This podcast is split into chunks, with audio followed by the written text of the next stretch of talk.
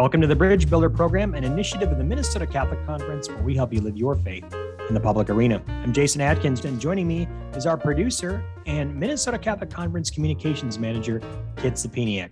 Hey, Kit.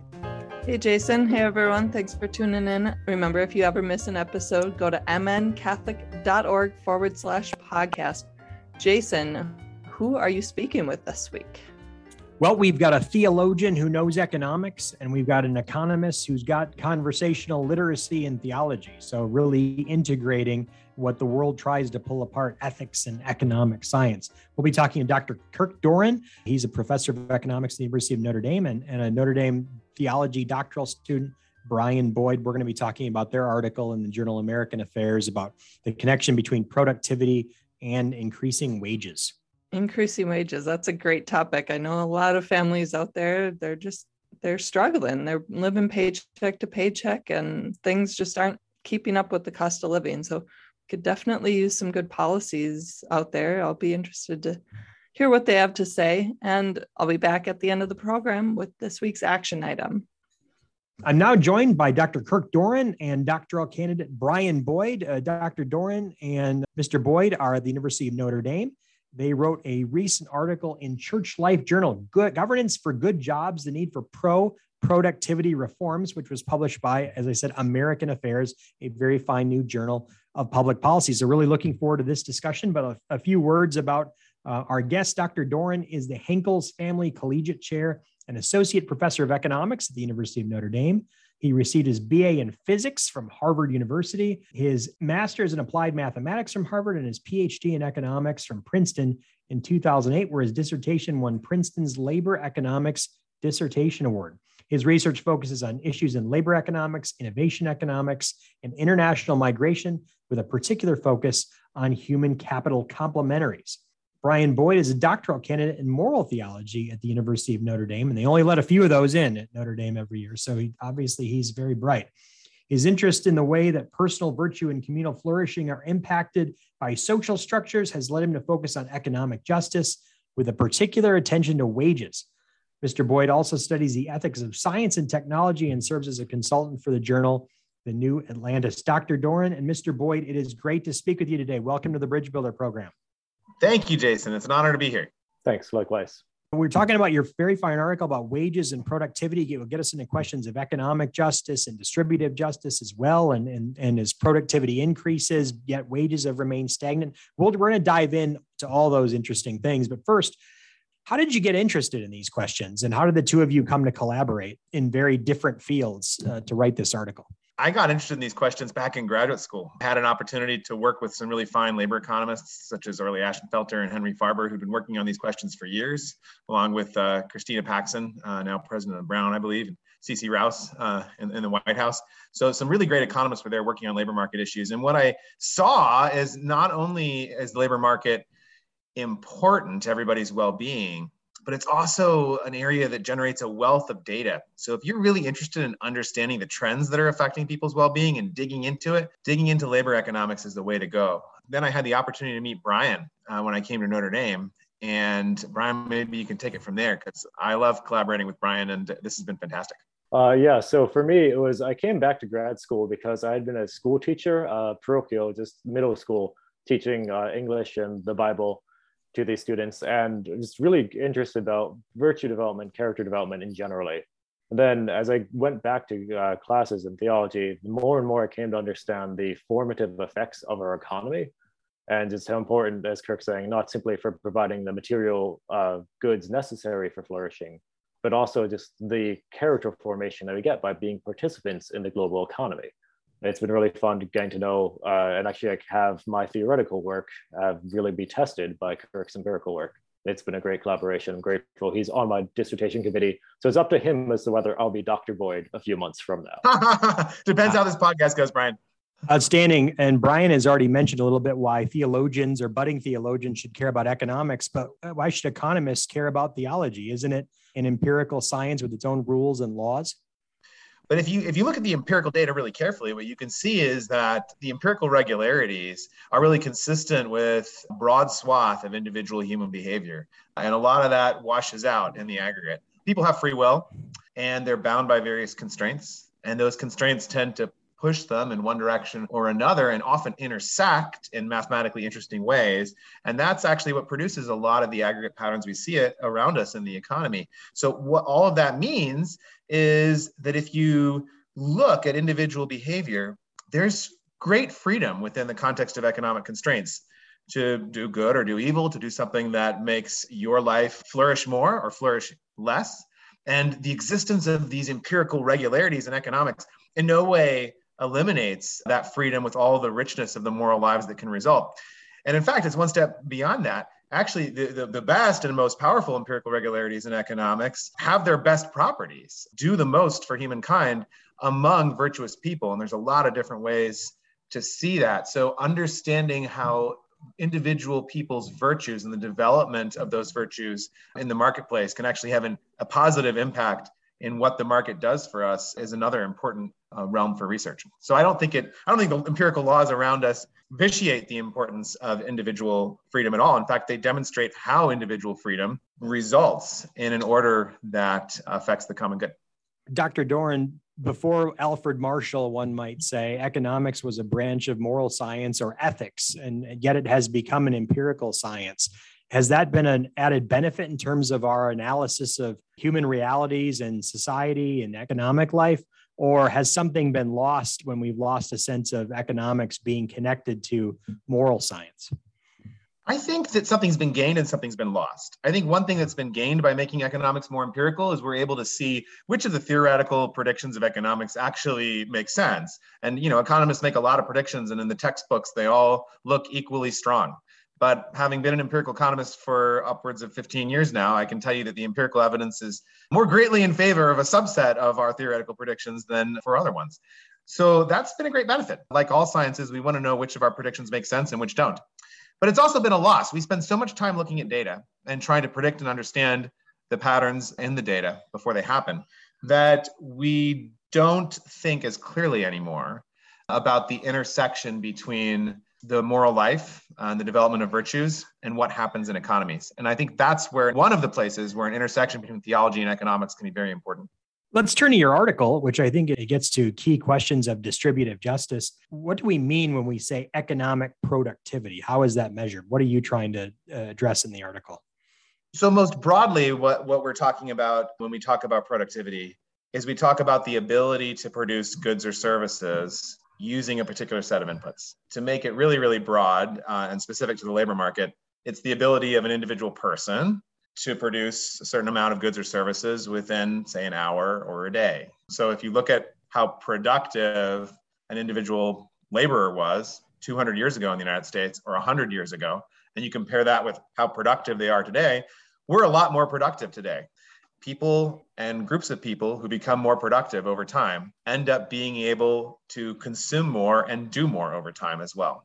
Brian, I, w- I want to turn the question to you in the sense that productivity is a metric, it's a way of measuring things, but you and our conversation already have alluded to other metrics, goods, human flourishing.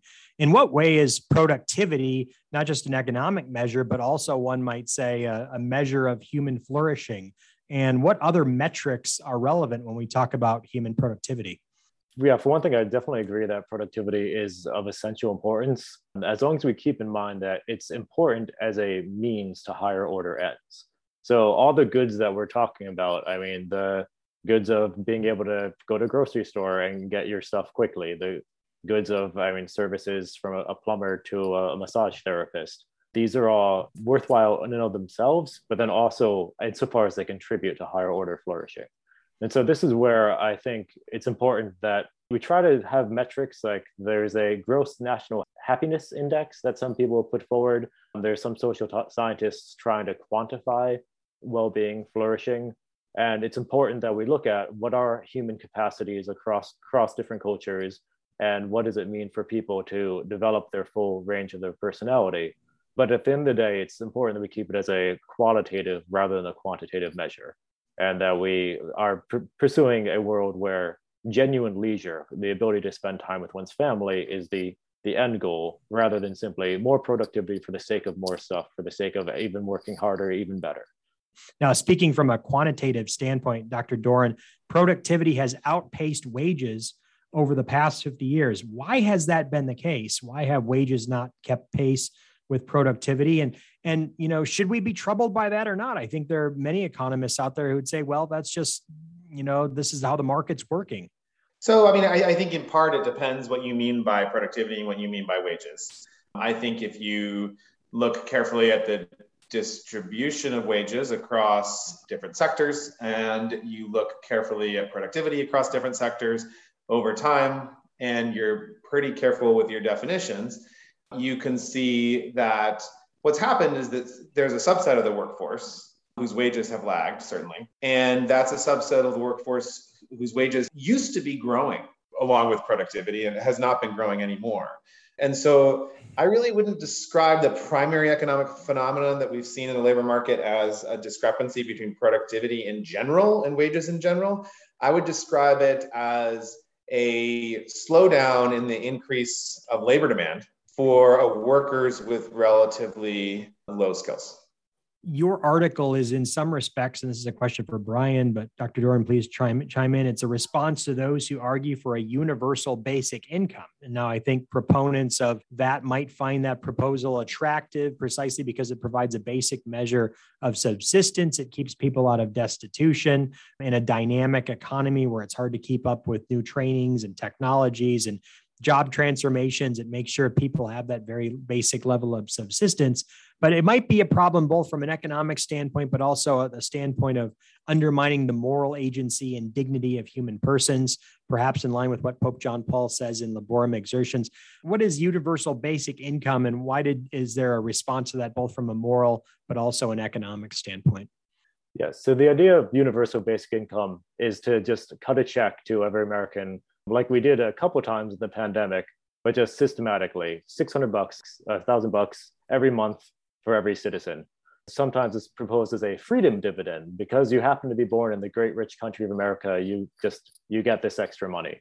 I appreciate the intuition behind it. Definitely like there's a widespread recognition that many millions of Americans are struggling day to day. And it seems like just giving them money would be a way to help that. I mean, it, it is straightforward.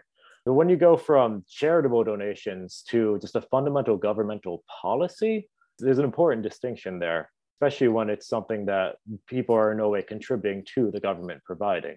And so I think it's important to distinguish between welfare programs that support families, that offer paid leave to parents, that provide for job training or healthcare, that provide the means necessary for people to participate in the economic and social life versus the ones that simply attempt to replace that participation or avoid it altogether. And so there, there's difficult trade-offs, especially when we're talking about like single parents.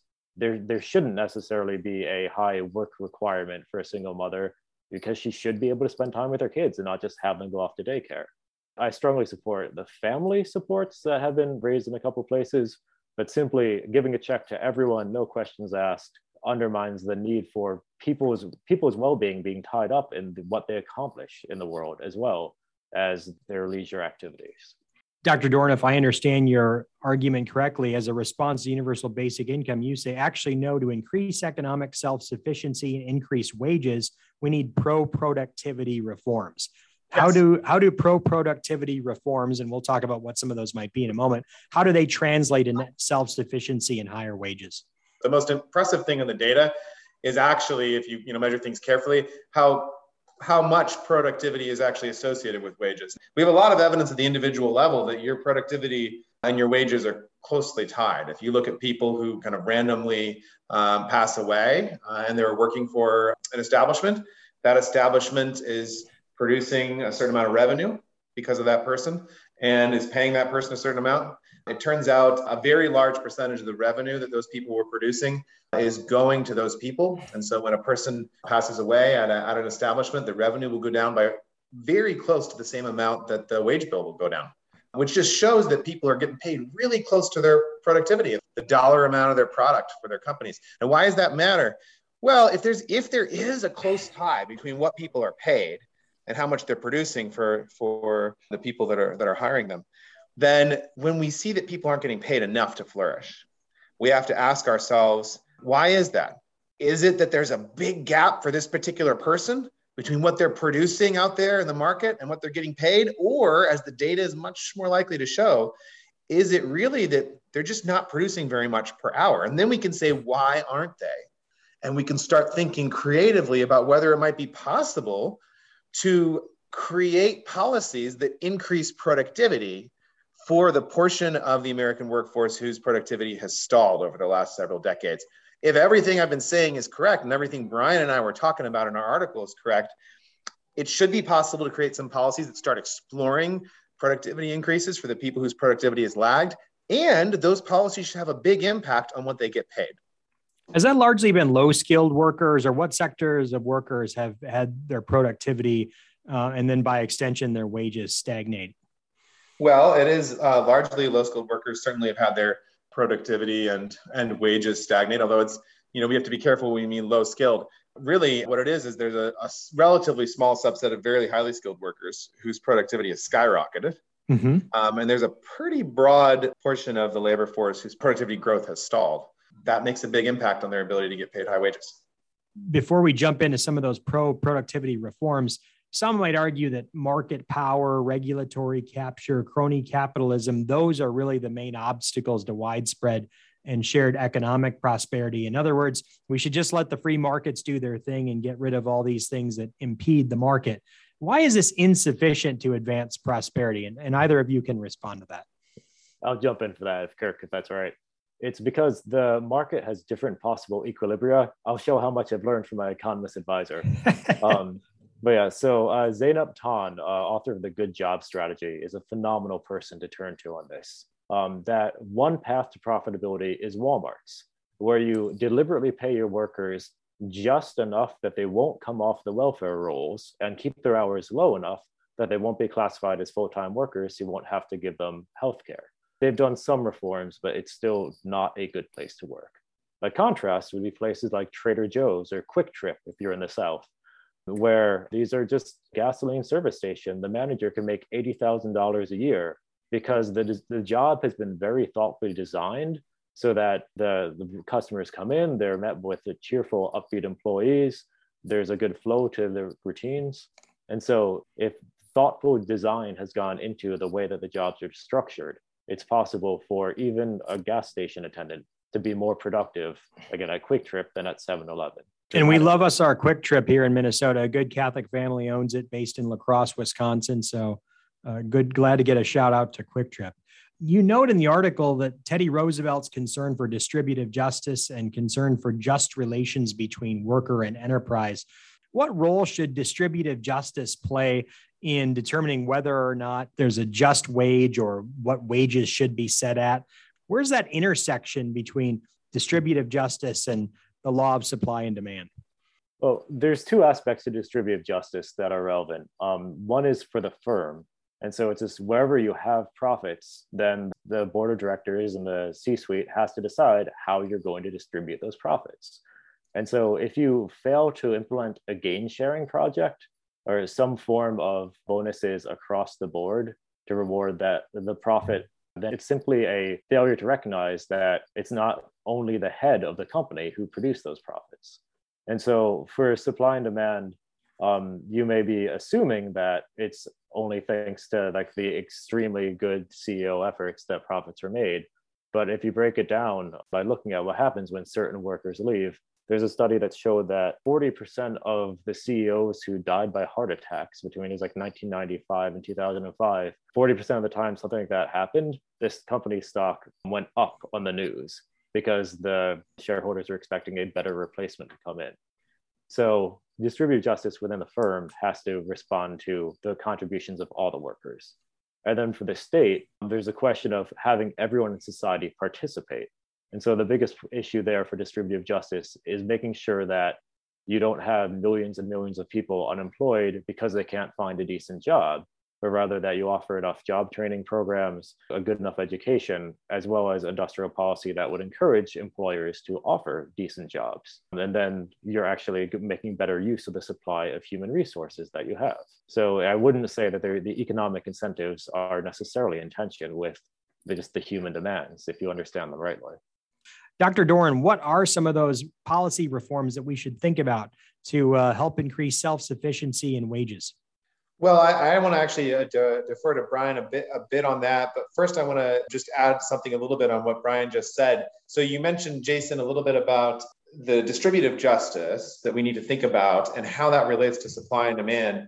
I think it's it's also the case certainly that there's a sense of commutative justice that you know if you're producing a certain amount for your your, your employer, then you know, they, they need to there needs to be some commutative justice in terms of what they pay you for that. And there's going to be some correspondence then between what you produce uh, on the margin and what they pay you on the margin. And so this is not in contradiction, it's in addition to what Brian said. So you brought up distributive justice and supply and demand.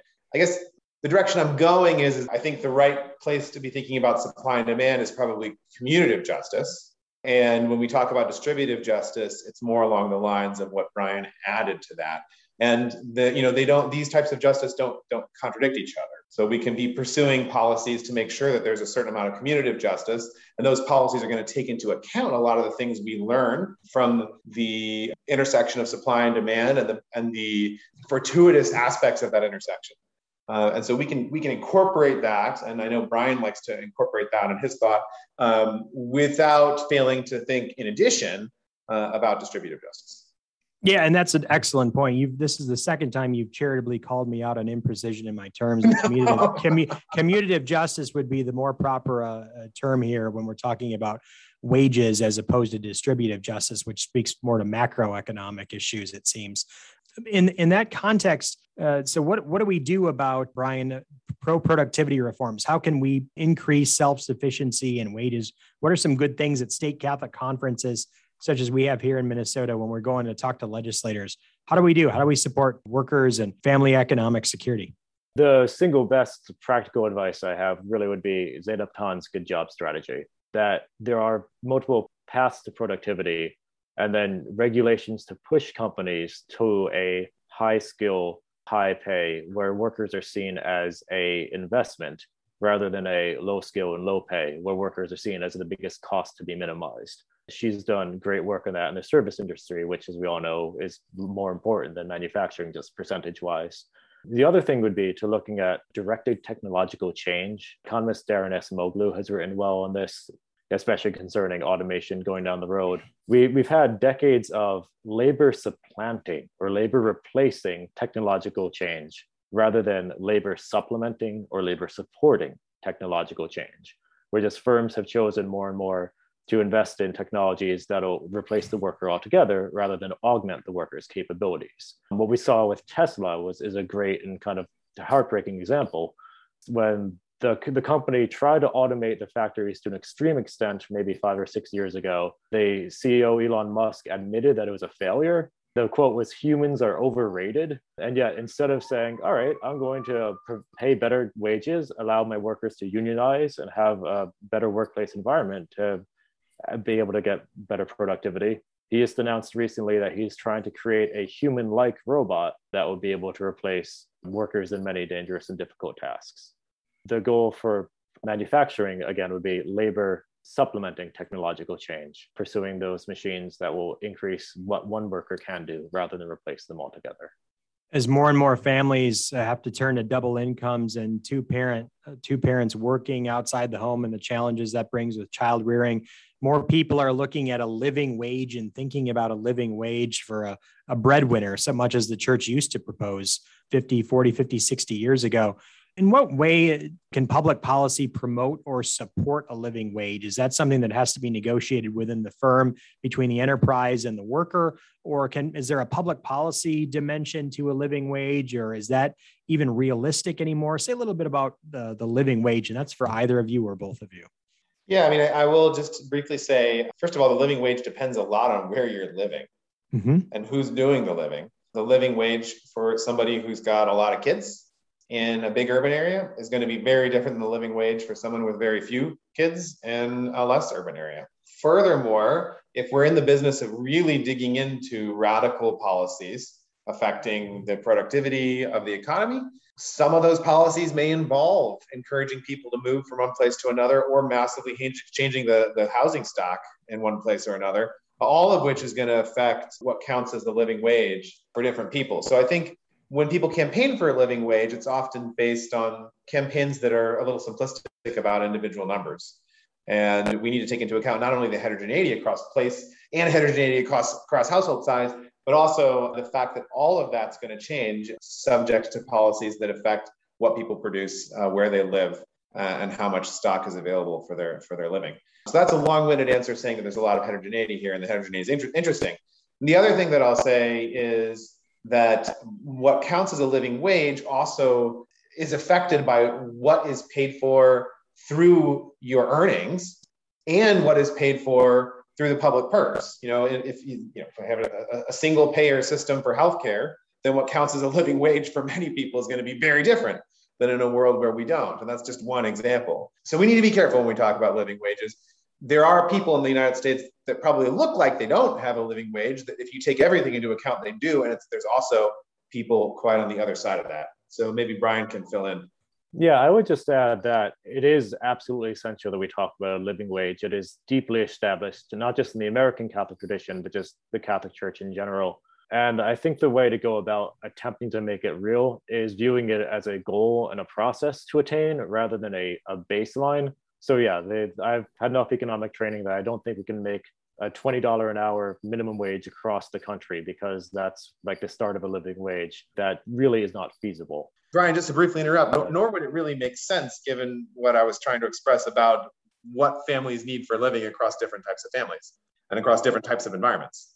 Yeah, that's for sure. So that's why local regulations rather than federal solution, I think, is part of the issue.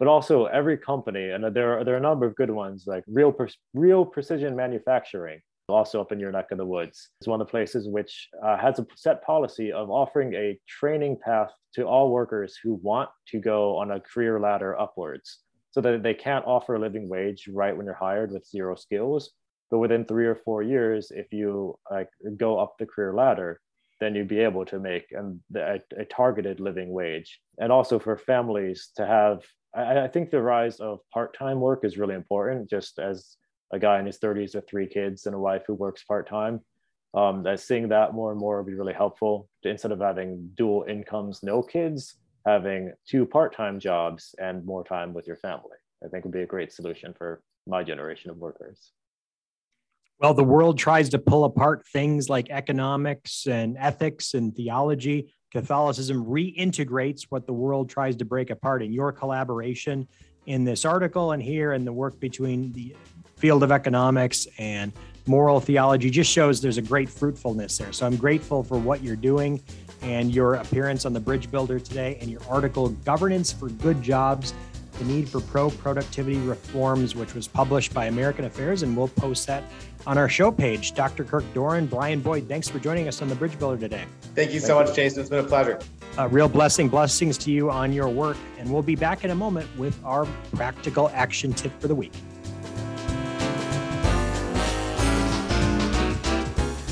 Welcome back to the Bridge Builder program, where we help you bridge the gap between faith and public life.